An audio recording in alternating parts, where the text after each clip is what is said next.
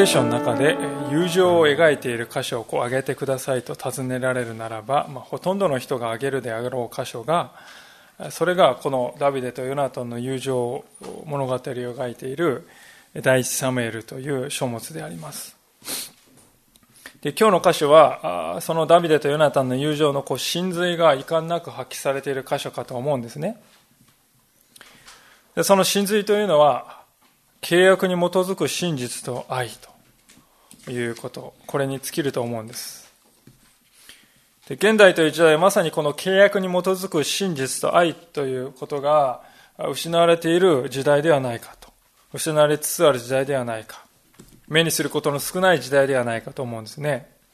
でそういう時代だからこそ、ダビデとヨナタンの姿はもう一度私たちに立つべきところをしっかりと教えてくれているように思うのであります。ご一緒に今日も教えられていきたいと思いますが、さて前回までのところではサウル王のところからダビデが逃亡するというそういう箇所から始まりました。ダビデが武勇を挙げ民衆から指示を受けているのを見てダビデを妬みこの男は王位を脅かすものとなるとそのように考えたサウルは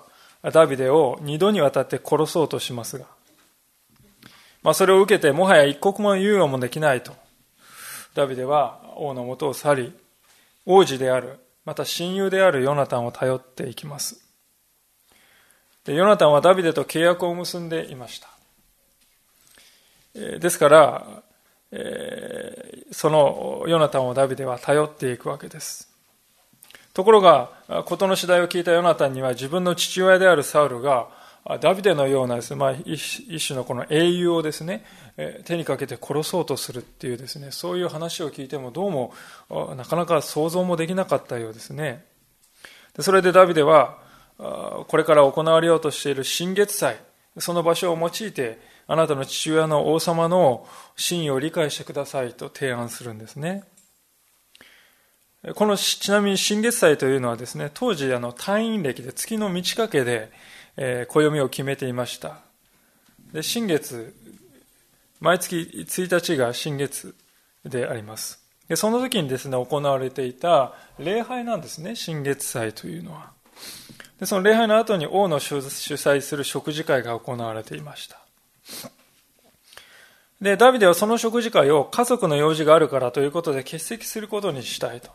でその間自分は野に隠れているからとこう提案するわけです。王様の食卓をですね、理由もなしに欠席するというのは非常に大胆な行動であります。で、そのような、え、大胆な行動に対して王様がどのように応対するかということを見れば、王様が自分に対して何を考えているかがわかるでしょうとですね、えー、言うわけですよね。ヨナタンはなるほど。まあ、それでダビデの提案に同意して、じゃあ、私は弓矢を練習するように見せかけてあなたにその結果をお伝えしますからと約束するんですね。で、その時のヨナタンの言葉に私たちはまず注目したいのですけれども、21節からのところでこう言っております。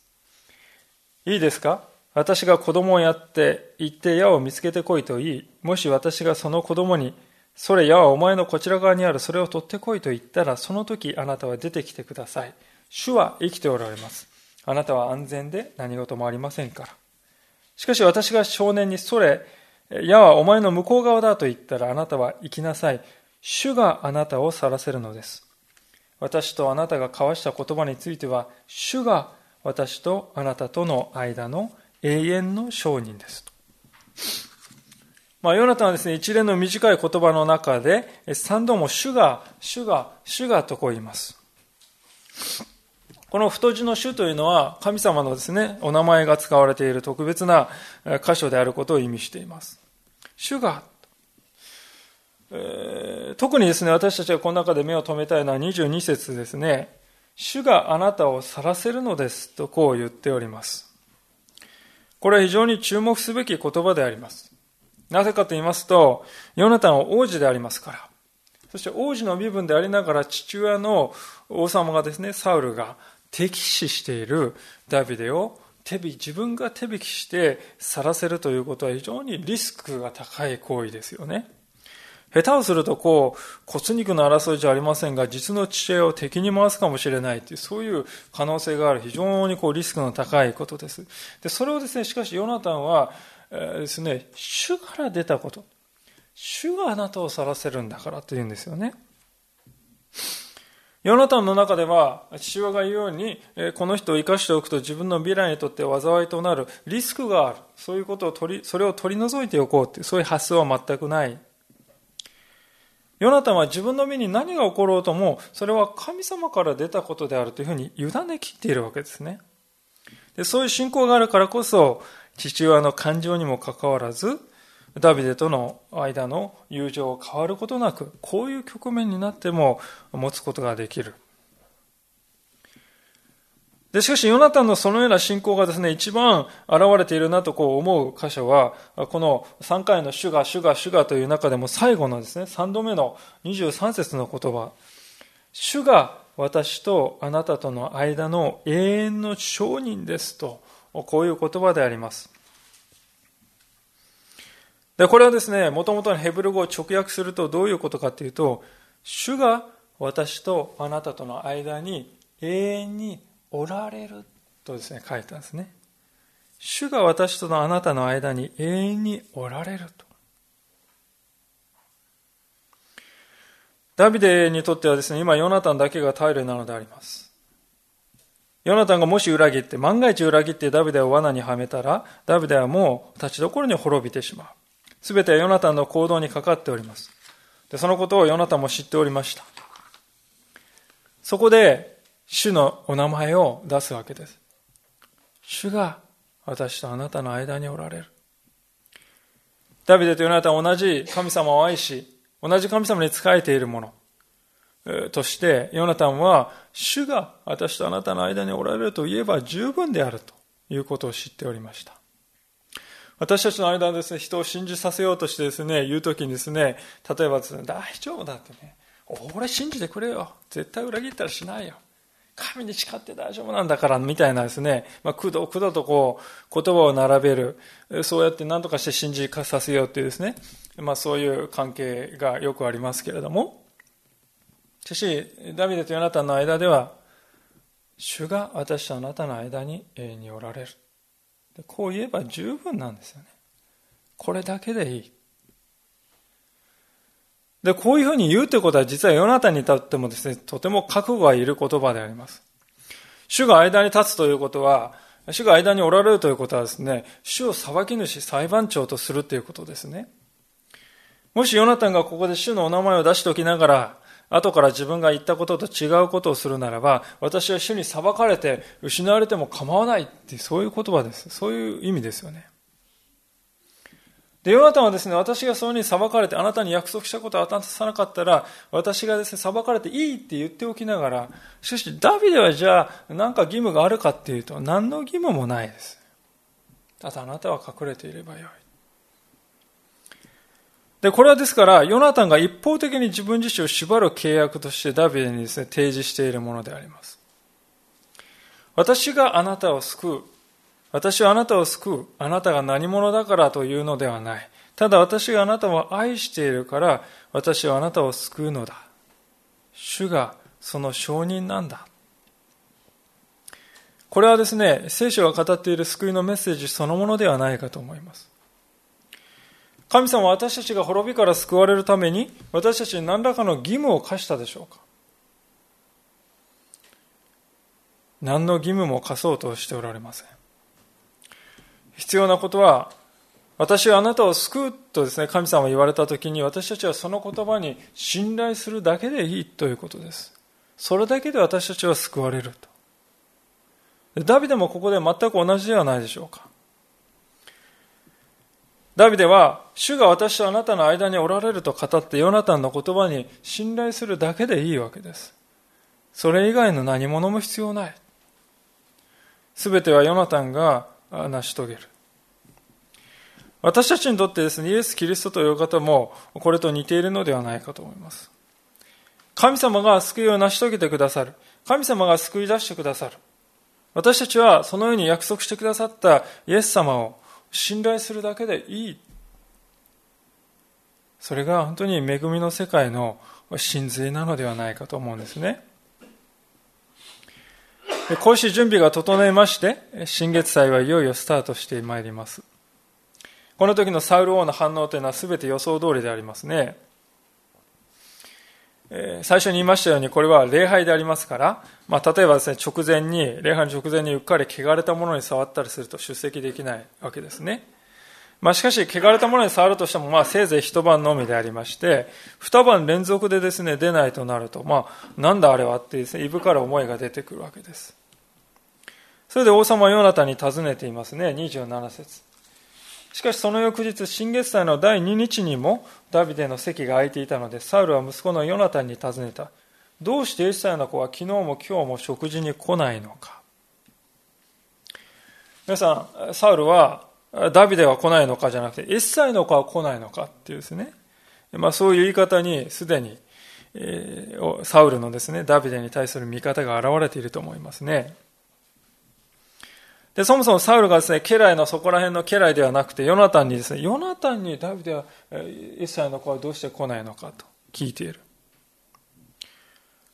ヨナタンお前何か一枚噛んでんではないか。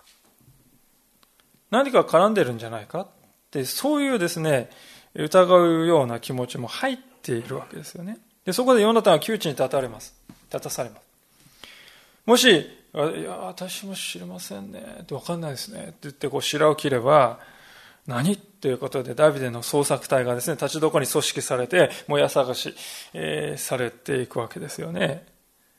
で、ヨナタはですね、ですから、そうなってはまずいということで、ヨナタは打ち合わせ通りの答えをしますね。つまり、ダビデはベツレヘム、生まれ故郷のベツレヘムに行って家族の祭りごとにですね、礼拝に行きました。というわけです。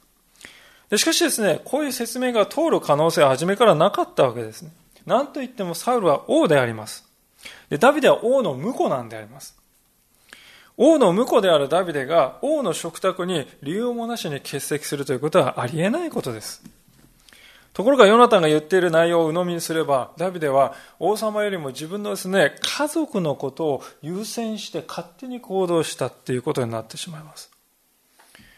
王に許可も求めることなく勝手に自分の同族のもとに帰っていった。謀反の疑いあり。そう判断されても仕方がない。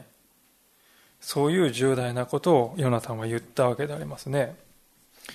で、案の定です。案の定サウロの怒りは沸騰してしまうわけですね。30節サウルはヨナタンに怒りを燃やしていった。このバイタの息子め。お前が一歳の子に小引きをして自分を恥ずかしめ、自分の母親の恥をさらしているのをこの私が知らないとでも思っているのか。一歳の子がこの地上に生きている限り、お前もお前の王位も危うくなるのだ。今人をやってあれを私のところに連れてこい。あれは殺されなければならない。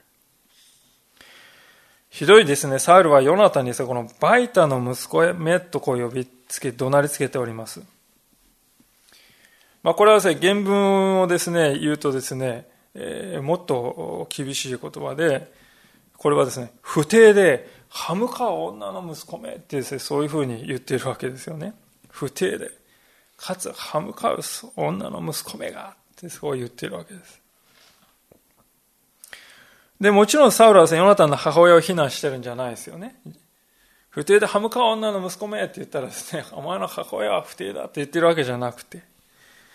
そうでなくて、ヨナタンに対して、不定で歯向かう女の息子めで一つの言葉でありますね。それで、えー、ヨナタンを非難しているわけです。まあ、非常にちょっと汚い言葉で、英語圏ではですね、ちょっと口にしてはならない言葉の一つに、えー、まあ今口にしてしまいますけれども、son of bitch というですね、言葉が、あざけりの、あ罵りの言葉がありますね。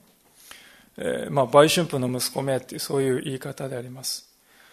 で、これもその言葉を言った時に、お前の母ちゃんは、お母さんはですね、売春婦だって言ってるんじゃなくて、お前のこのろくでなしっていう言葉をですね、その相手に対して言ってるだけですね。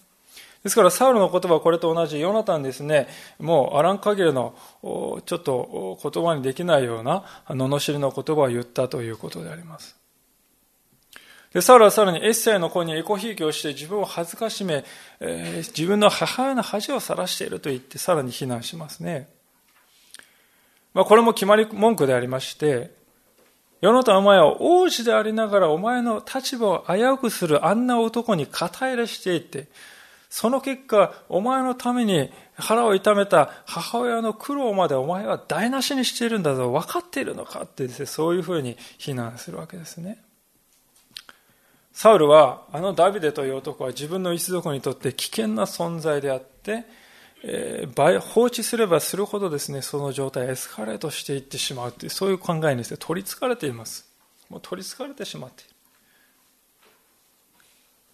る。しかし、よくよく考えてみると、これまでですね、ダビデがサウルに対して何らかの反抗したことが一度でもあったかというと、一度もない。それどころかむしろ反対にダビデがいてくれたからこそサウルは連戦連勝でどこに行っても勝利を収めることができたし、またサウルがですね、不安症で、もう夜も眠れないほどですね、えこう、不安に怯えた時には、ダビデがですね、こう縦ごとを弾いてその演奏ではーっとですね、心が慰められてきた。間違ってもサウル王はダビデから不利益など受けてはいない。では、サウルはなぜダビデはそのように考えてしまったかというと、他でもない第三者である人々、民衆の評価がこれ、えー、気になってしまった。つまりサウルは、あのダビデは人々に愛されているが、自分はそうではないという劣等感にとらわれてしまったわけですね。この劣等感がサウルにサウルをしてダビデに対するですね、もう疑いと疑心暗鬼に捉えさせていくわけであります。人間というものは一度ですね、人を疑うということを始めると、どこまでもエスカレートしていってしまいます。ダビデが人気を得ている。やがて人々はダビデの方を支持するようになる。そうするとあのダビデもその気になる。そしてクーデターを起こす。そうなったらどうなるのか。自分たちは皆殺しにされてしまう。まあ、機械的にそういうふうにそこどんどんどんどんとこう想像だけがですね、膨らんでいってしまうんですね。まあ、もうあり地獄に落ちてですね、抜け出せないように、もダビデという男がいる限り自分の将来に希望はないというような考え方に落ち込んでどこまでもどこまでも落ち込んでいってしまう。で、これがどんなに深いかっていうのはですね、サウルがサウルがですね、このヨナタンがちょっとですね、ダビデのことをですね、弁護すると、信じがたいことをですする。その姿に現れているんですね。32です。ヨナタンは父サウルに答えていた。なぜあの人は殺されなければならないのですか？あの人が何をしたというのですか？するとサウルは槍をヨナタンに投げつけて撃ち殺そうとした。それでヨナタンは父がダビデを殺そうと決心しているのを知った。皆さん、あの男を生かしていくとお前の将来が危ないんだぞということで息子の将来を心配してダビデの方を殺そうとしたサウルなのに今度はそのサウルが自分の党の息子を殺そうとするわけです。なんだこの矛盾はと思いますね。要するに、サウルはここですね、ヨナタンに対して、失望したんですよね。この愚か者がこのうつけ者がお前のような愚かな息子に生きている意味はないってですねそういうような考え方ですね。もうそれほどにですね、えー、悪循環に陥ってしまっている。サウルがこのような悪循環に陥った直接の原因はひとえに人を信じることができなくなったとここに尽きると言えるでしょう。人を信じるということがサウルはできない。たとえ相手が自分の息子であっても、自分の意に沿わぬことをするならば全て同類であるとみなしてしまう。家族でさえもが敵となってしまう。そのサウルの姿は悲しむべきものです。あり、また哀れであります。まあ、しかしこういう姿は、この何もサウル、聖書の中のこのサウルだけに限った話ではない。世界の歴史の中に現れた無数の支配者たちがこういう晩年を迎えております。例えばあのパウロを処刑した、と言われている。またローマのです、ね、中にいるクリスチャンを探し出しては大迫害を加えたネロと言われるローマ皇帝もですね彼の晩年はですね謀反の疑いをかけて母親や兄弟を次々とですね処刑していくというですねそういう極度の人間不信に陥っていった、まあ、20世紀においてもスターリンでありますとかヒトラーでありますとかそういった人々はそのネロをも上回る極度の人間不信に陥っていく。で私たちはそういう姿を見てですねどうしてそれほどに人を信じることができなくなるのだろうかと。そう素朴に思うかもしれません。聖書はその答えを私たちに教えてくれていると思うのですそれは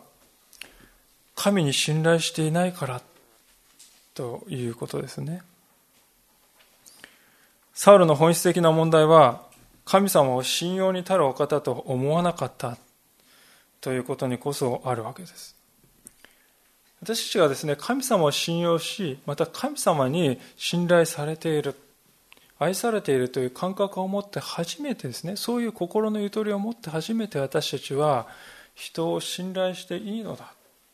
人に委ねていいのだというですね安心感を持てるようになるしかしそれがないので彼は神様に信頼するということがないので彼は人をも信頼できない。そうなっていくわけであります。すでに見てきたところですが、第一サムエルの13章というところには、サウルのそういう生き方のですね、問題が一番最初に現れたところであります。えー、かいつまんでお話しするならば、皆さんも思い出していただければと思いますが、サウルはこの時、預言者サムエルからですね、私はいろいろ町々を巡ってここにもう一回来るから、自分が来るまで礼拝を待っていなさいとこう言われた。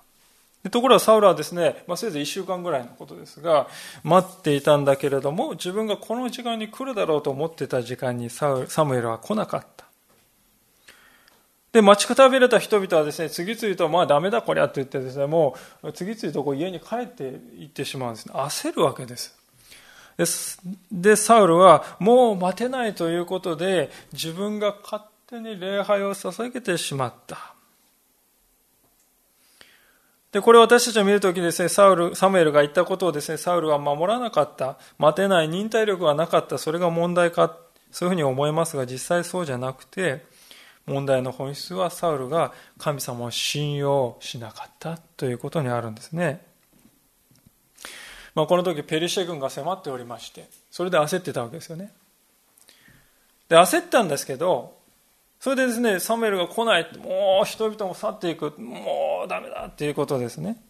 でもその、それは、ね、待てなかった認定力がなさ問題じゃなくて、たとえサムエルが多少遅れようが、人々が多少減っていこうが、神様のなさることに影響はないだろう。もともとですね、絶望的な戦いでありました、それは。もともと神様に頼らないとどうにもならない、人間の力どうにもならない、勝利はおぼつかない、そういう戦いを前にして、サウルは少々のことがあっても神様、何とかしてくださる。そういうふうに思えなかったわけですよね。かえってですね、サウルは、ああ、神様は自分たちをこんなひどい目に合わせるんじゃないだろうか。ね、自分たちを放置してサムエルもよこさずにこのままのたれ死にさせるんじゃないだろうか、まあ、そういうですね不安にとらわれたわけです。つまり神様ってそういうお方なんじゃないか。自分たちを陥れるそういうことももしかしたらやっちゃうんじゃないか。って思っちゃったわけですね。ですからそのことを考えるときにです、ね、皆さん信仰信仰と言いますが信仰というものはですね要するに信頼なんだということです。神様は良いお方なんだ。神様は私に良いことをしてくださるお方なんだ。神は善意、私に善意を向けてくださるお方だ。神の善意を100%私は信頼していいんだ。そういうふうに思うっていうことが信仰なんですよね。熱心にですね、こう眉間にしわ寄せて、おー、しよーとか言ってね、熱心に何かをですね、こう、やった、それが信仰っぽいと。信心深いと思いますが私たちの信仰というのは信頼ですね神様は良いお方である私に良いことをなさる。それを信頼するということです。で、サウルはそう考えなかったんですね。サムエルは来ない。神様はもしかしたらひどいことをするかもしれない。神様の善意を疑ったのであります。神様我々は放っておき、痛めつけ滅ぼしちゃうかもしれない。そういうふうに焦ったわけです。その焦りが彼を行動へ、行動へと駆り立てていった。サムエルそれに対してこういうふうに語っておりますね。13章の13節からですが、一箇所だけちょっと見たいんですが、13章の13節まあ、すでに見た箇所ですから、えー、聞いていただくだけで結構ですけども、サムエルはこの時こう言います。お読みします。13章13節あなたは愚かなことをしたものだ。あなたの神、主が命じた命令を守らなかった。主は今、イスラエルにあなたの王国を永遠に確立されたであろうに。今、あなたの王国は立たない。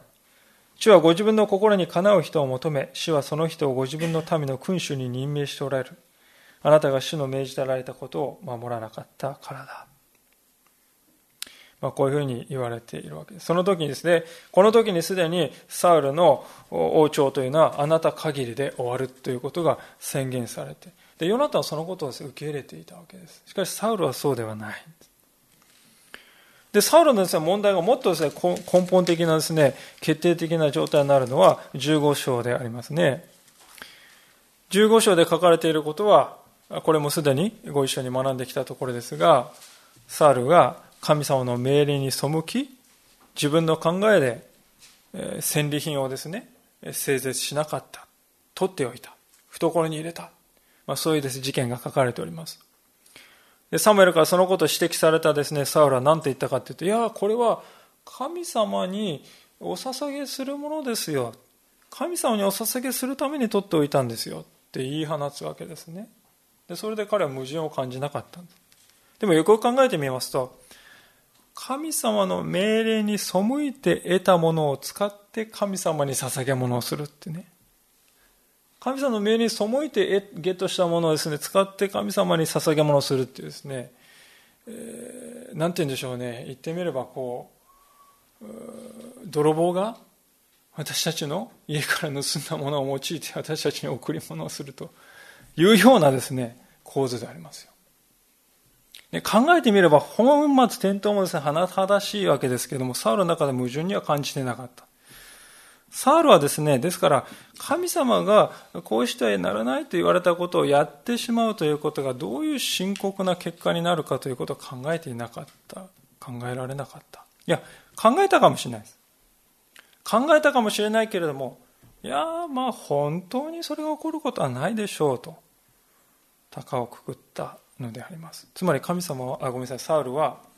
神様の言葉というものを信用しなかった。また信頼もしてなかった。で、この出来事はサウルにとって決定的でありまして、サウルは、あごめんなさい、サムエルは、紛らわしいですよね、サムエルとサウルとですね。サムエルの方は次のように言うわけです。15章の22節するとサムエルは言った。主は主の御声に聞き従うことほどに、前哨の生贄やその他の生贄を喜ばれるだろうか。身を聞き従うことは生贄に勝り、耳を傾けることはお羊の死亡に勝る。誠に背くことは占いの罪、従わないことは偶像礼拝の罪だ。あなたが主の言葉を退けたので、主もあなたを多いから退けた。まあ、これがですね、もうサウルの人生にとって決定的なことです。事実上ですね、サウルはこの時に多いから退けられているのです、すでに。神様の前では。で、その結果何が起こるかというと、16章の14節でこういうことが起こりますね。主の霊はサウルを離れ、主からの災いの霊が彼を怯えさせた。こういう状態になっていくわけですね。まあ、第2版の方は悪い霊って書いてあります。これは悪い霊ではなくて、災いの霊というふうに、第3版で訳が変えられていますね。それ、そういうふうに理解すべきだということです。悪霊が下ったんじゃないですよ、皆さん。サウルに対する裁きを行うために神の見つかりが下ったのであります。でサウルがもともとですね、王様に任命された時に、サウルには神様の霊がですね、豊かに注がれたんですよね。もともとサウルはですね、内気な人でありましたが、神様の霊が注がれた時にこう勇気が与えられて、知恵が与えられて、力が与えられて、安心感が与えられて、神様は一緒にいてくださるって安心感が与えられて、それが彼の心の中にいつもあって支えていたんで。でそれですね、臆病だったサウルがですね、民の先頭に立って人々を導けるようになっていったんですね。でところが、サウルが神様を退けたときに、そのようにして彼を奮い立たせてきた力が失われた。で、その結果どうなったかっていうと、サウルはただの人になったのであります。で、一番悲惨なのは、ただの人になってしまったのに、王様の責任だけはですね、重くのしかかっているということです。今までと同じように家来たちは、母、王様って言ってですね、ご裁可をくださいって言ってですね、どうするんですか？ペリシテ君は攻めてきましたとか判断を求められるし、裁判の、この裁判のですね、決着をつけてくださいってもう人々がですね、いろいろいろいろこう求めてきて、えー、ですね、えー、一切のことをこなさないといけない。それは全然変わらないんですね。でそれはもう本当に重荷でありまして。で、サウルはその重荷に耐えかねていった。でさそして次第にですね、サウルはこう考えるようになりましたね。これだけやってるんだ、自分は。これだけ大変な中でやってるんだ。だから人は私を重んじるべきだ。私を尊敬して当然なのだという思いにですね、サウルは変わっていった。でそういう思いになっているところにダビデは彗星のようにパーッとこう登場してくるんですね。人々はですね、自分よりもダビデを評価しますよ。それでサウル焦りますね。恐れますね。疑心暗鬼に陥って、そして殺意まで抱くようになるんですね。で、なぜ今サウルの歩みをもう一度振り返ったかと言いますと、私たちはですね、ここに、ここにですよ、神様から離れた人間というものは一体どういう道をたどっていくかというですね、その、何と言いましょうか、あ避けられない結末というものを見るんですね。神様に信頼していない人は人をも信頼しません。神様に愛されているんだ、神様に守られているのだと揺るぎない平安を得ていない人は、人の評価がもう気になって気になって眠れなくなる。自分が自分を生かしてんではない、神様が私を生かしてくださっているんだという感覚を忘れるときにですね、もう何でもかんでも重荷は全部自分で背負わないといけない、自分で解決しないといけないって言ってもう押しつぶされそうになってですね、えー、行くわけであります。でサウルのですね、今見るときに、ですから結局人間にとって本質的なことは何かというと、伝道者の書の最後に書かれているあの言葉に尽きるんだということがわかるんではないかと思うんですよね。伝道者の書の12章の13節。サムエル記からそうですね500ページほど後ろに行って1115ページ。伝道者の書1115ページであります。よく知られている言葉ですから皆さんもご承知かもしれません。第2版の方は1022ページか23ページ、1023ページでしょうか？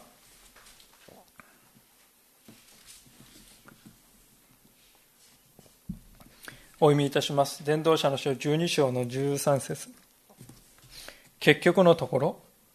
もうすべてが聞かされていることだ。神を恐れよ。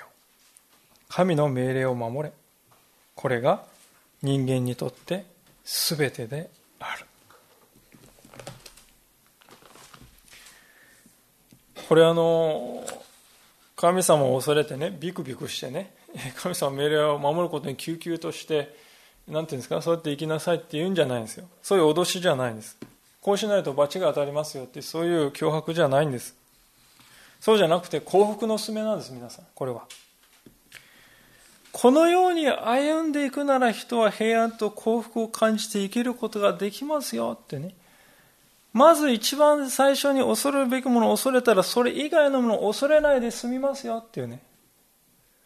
神様を恐れて神様をですね、命令に従って生きようとするなら人を恐れなくて済みますよ。人の評価にですね、もう、救急としなくて済みますよって、そういうですね、積極的な進めなんですよ。それがだから、これが人にとって全てなんですよ。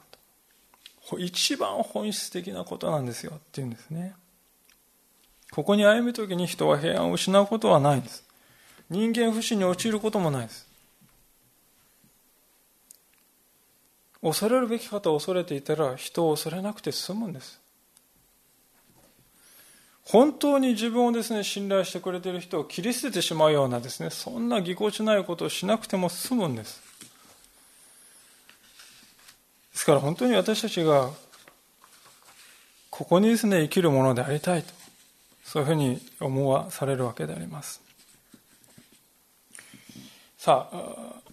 そういうわけでサムエル記にもう一度戻りますけれどもいよいよですね最後のところに行きますね。ヨナタンはサウルがですねダビデを殺そうとしているということを、まあ、よく分かりましたね。何といっても自分を殺そうとするほどですから。でその時のヨナタンがどういう姿を示したかというと次のように書かれております。第一サムエルの20章にまた戻りますが34節ですね。ヨナタンは怒りに燃えて食卓から立ち上がり新月祭の2日目には食事を取らなかった。父がダビデを侮辱したのでダビデのために心を痛めたからである。ヨナタンはダビデをですねが父親から侮辱されたのを見て心を痛めたと書いてあります。まあ、心を痛めたっていうとですね、ちょっと心配だなってね、そういうふうに思ったと。まあ、その程度に感じるかもしれません。実はこれはもっと強い言葉でありまして。例えばですね、この心を痛めたってどういうところで使われているかっていうと、ノアの洪水の場面ですね、神様が、あ主は人を作ったことを悔やみ、心を痛めた。その心を痛めたと同じ言葉であります。英語の聖書はですね、この箇所をどういうふうに訳しているかというと、この心を痛めるというのを grieved とですね、訳しております。grieved というのは、悲嘆に暮れるというですね、嘆き悲しむとか、悲嘆に暮れるとか、そういう意味ですね。他の箇所を見ると、傷つける、傷つけられる。そういうふうにも訳されています。つまりこのダビデが、ごめんなさい、ヨナタンがダビデのために心を痛めたと書いてるのはもう何て言うんでしょうかね、心を突き刺されるようなですね、感覚だということです。はあ、どうしてかってですね、もう心の中の洞窟ですよね。それがこの心を痛めたという言葉が意味するところであります。ヨナタンは自分のために、えー、心を痛めたんじゃない。友であるダビデのために心を痛めた。私たちは自分のためでなく人のためにこれこれだけのことを、これだけの思いを抱くことがあるだろうか。人の愚かさや理不尽を前にして怒るだけではなく、心を痛める。それが私、共に心を痛める。それが私たちに与えられている使命でもあるのではないかと、そう思わされます。そしてついに場面は、二人の別れの場面である野原に向かいます。ヨナタンはですね、従者として仕えていたであろう、まあ、少年をですね、連れて行きますね。で、これは何もまあ特別なことではなく、普段普段からですね、王族がやっていたまあ一種の野外ゲームのようなものだったかもしれません。まあ、重要なのはこれを普段からやっているということです。普段からやっているので怪しまれないで暗号的な意味を持たせることができる。考え抜かれたアイデアであります。矢がですね、こう3本ですね、えー、走りながら1本、そしてここに行ったらまた1本、奥に1本、まあ、そして最後にまた1本ということで、えー、打つわけですよね。そして子供が拾ってくる。向こうではないか。もっと向こうだ。走れ。ヨナタンの声だけが草原に響き渡る。野原に響き渡るわけです。で、そして、子供が町に返された時に何が起こったか。41節。子供が行ってしまうとダビデは南側の方から出てきて地にひれ伏し三度礼をした。二人は口づけして抱き合って泣きダビデは一層激しく泣いた。ヨナタはダビデに言った。では安心していきなさい。私たち二人は主が私とあなた。また私の子孫とあなたの子孫との間の永遠の証人ですと言って主の皆によって誓ったのです。こうしてダビデは立ち去った。ヨナタンは町へ帰っていった。ダビデは二人だけになった時に、ヨナタンのもとに地にひれ伏して三度礼をしたと書いてあります。友に対する最大級の敬意と感謝の意味、意を表すやり方であります。王子でありながらヨナタンが裏切ることもなく、契約を結んだ通りに完璧にそれを行ってくださったということに対するダビデの感動を表す仕草ですよね。さらに二人は口づけして抱き合って泣いた。ダビデは一層激しく泣いた。この口づけはですね、えー、別れのですね、えー、挨拶としての口づけであります。ハグした後にですね、おそらく頭のですね、えー、耳のあたりですね、こうハグ、えー、口づけをするんですね、挨拶として。なぜ二人は泣くのかというと、感極まって、わけですけれども、それは、これが根性の別れであるかもしれる、えー、と分かっていたからでありますね。これからダビデは言うまでもなく逃亡に逃亡を重ねるですね、まあ、なんて言うんですか、はこう、王のもと勝手に逃げ出し、職務放棄したですね、王の敵として追われる身でありますよ。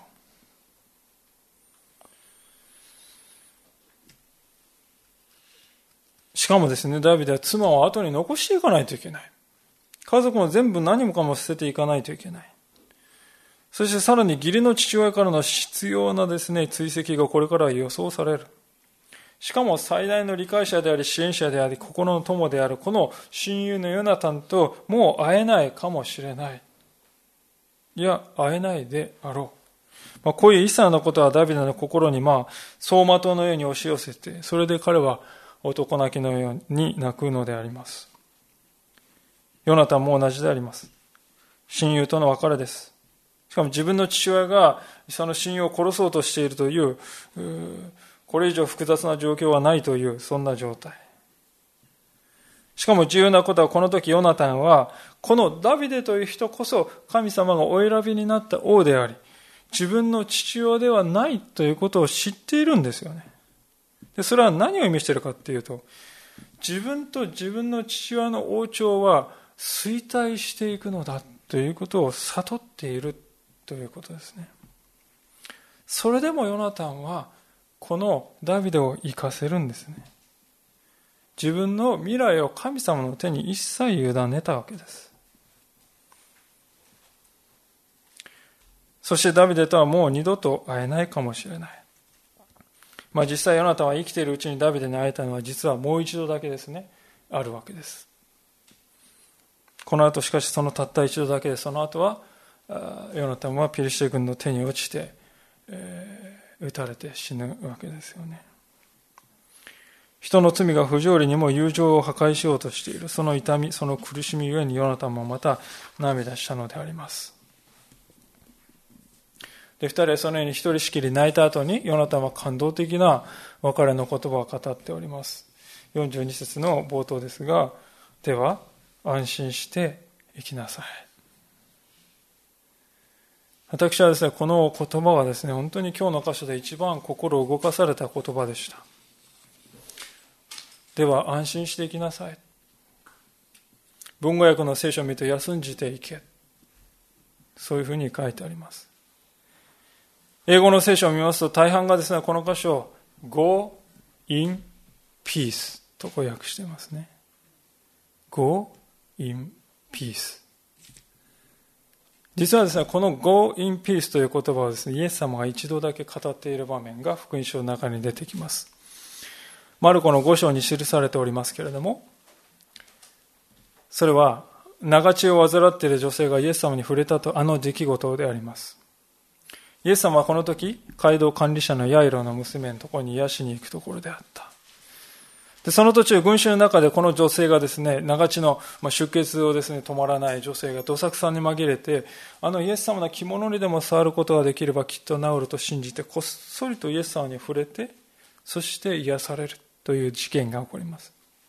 もう人々は天やわやでごった返している中ですね、えー、私に触ったのは誰かとイエス様は言って、その女性を特定しようとします。一体何を言われるかって言ってですね、もうそれながらですね、おずおずと出てきた女性に対してイエス様が言った言葉がこの安心して生きなさい。Go in peace という言葉ですね。イエス様からですね、Go in peace と安心して生きなさいって言われたですね、女性の言葉にどんなにかですね、あ喜びと安らぎがあふれたか私は想像に難くないと思うんですね。私はそれをですね思い起こすのです。ある意味でヨナタンがダビデに語りかけて安心して生きなさいという言葉にも同じ力があったと思うわけです。あの長地の女性にとってイエス様は最後の最後の希望でありました。同じようにダビデにとってヨナタンは唯一のですね、頼りでありました。ヨナタンがちょっと心変わりしたらもうダビデの運命はもうですね、えー、あっという間に変わってしまう。そういう、そそういう人です。ヨナタンにはもともと考えてみますとですね、いかに親友とはいえ、自分は王子であり、ヨナダビデはですね、平民であります。父親のサウルがですね、殺そうとしている、まあ、犯罪人をですね、えー、かくまわなくてはならない義務も義理もですね、責任もヨナタンにはないんですよね。しかしヨナタンはただ主への信仰の上に、神様は自分の家ではなく、ダビデの家を通してイスラエルを救おうとしておられる。そこに私は従う。ヨナタンはですから、追う必要がない重荷を自分から背負いました。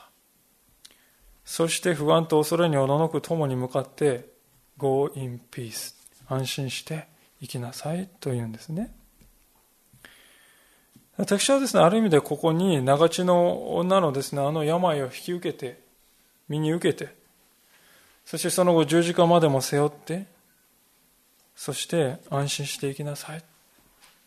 まあ、そう言ってくださったイエス様の愛をですね、垣間見るように思うのです。ヨナタンという名前は、神はお与えになるというそういう意味であります。その名の通りにヨナタンは自分の地位を明け渡してダビデに与え、委ねた。ここに愛があるなと思うんですね。ここに真実があると。ここに人が成し得る契約に基づく真実と愛の究極の姿があると思うのであります。皆さんいかがでしょうか？ヨナタは私たちと同じ人であります。特別なスーパーマンでも何でもない。しかし彼でもここまで契約の愛を守り続けたわけですよ。私たちはどうでしょうか？夫婦関係というものは例えばこの契約に基づく愛というものが実践されるべき最大の場所であります。契約に基づく愛というのはですね、私はこの人の夫婦に、えごめんなさい、妻になっちゃ、夫になっちゃったから仕方なくもう契約だから仕方なくやってあげるってそういう契約じゃないですよね。この契約に基づく愛というのは全く反対のことで、相手が私にメリットをもたらすから愛してあげるという、そういう愛ではないということです。ヨナタにとってダビデを助けることは一問の得にもならないんですよ、皆さん。一問の得にもなりません。しかし、ヨナタは当然のようにダビデを助けるのであります。夫婦もですが同じだと思いますね。配偶者があなたの意に沿うことをするから、自分にとって益を、あなたに益をもたらしてくれるから愛してあげる。それは愛ではない。それは契約の愛ではない。契約の愛というものは反対でありまして、相手がどのようであろうが、どんなであろうが、この私は契約に基づいて相手をに対して真実あり続け、相手を愛し続ける。相手がどのような状況であるかによらず、私はこの契約に私を従わせる。それが契約の愛なんです。それが聖書が教えている愛であり、イエス様は私たちにしてくださったことであり、神様は私たちがたとえどんなものであろうとも私たちを捨てないと言われることの根拠は、この契約の愛にあるんですね。ヨナタンある意味それを先取りした人であったと思います。ヨナタンは理想化されたですね、偶像ではない。私たちと同じ、私たちと同じようにして生きた実在の人でありました。彼のように愛することなどできないと思うでしょうか？いや、そうではない。これは可能なことであります。そうだ、私は契約の愛に立ち戻ろうと。立ち戻らせていただこう。神様はそのように私を愛してくださったのだから。そう考えることことから回復が始まっていき、癒しが始まっていく。この愛とこの真実にもう一度しっかりと立たせていただこうではありませんか。お祈りをいたします今神様の前に短く応答の祈りを捧げたいと思います